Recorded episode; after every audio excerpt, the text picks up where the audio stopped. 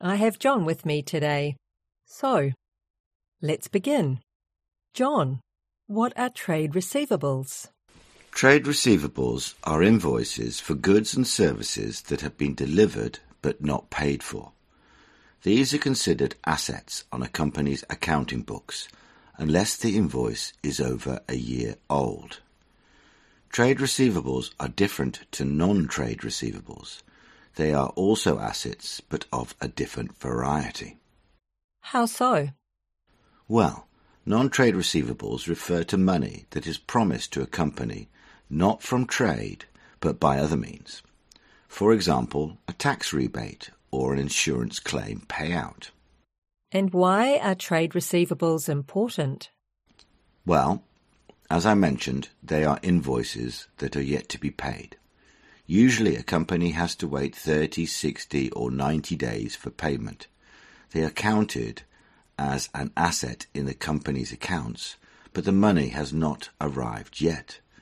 This means trade receivables cannot be used to fund cash flow.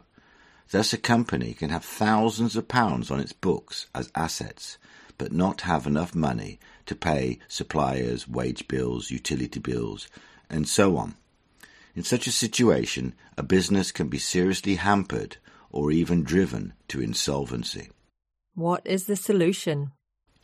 The solution is to use the trade receivables to secure instant cash. This can be done with trade receivables finance. This is also known as factoring.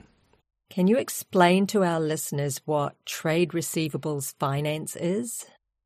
It is when a company takes an unpaid invoice to a factoring company. The factoring company will check the legitimacy of the invoice and do a credit check on the debtor. If everything is in order, the factoring firm will offer the company with the unpaid invoice between 70 and 90% of the face value to be paid within 48 hours. In return, the company signs over the invoice to the factoring firm. When the time comes to pay the invoice, the debtor sends the money to the factoring company. They deduct their fee and send the remaining money to their client. So trade receivables can be easily converted to cash by using factoring. This money can be used to improve a company's cash flow so that suppliers can be paid, wage bills paid, and so on.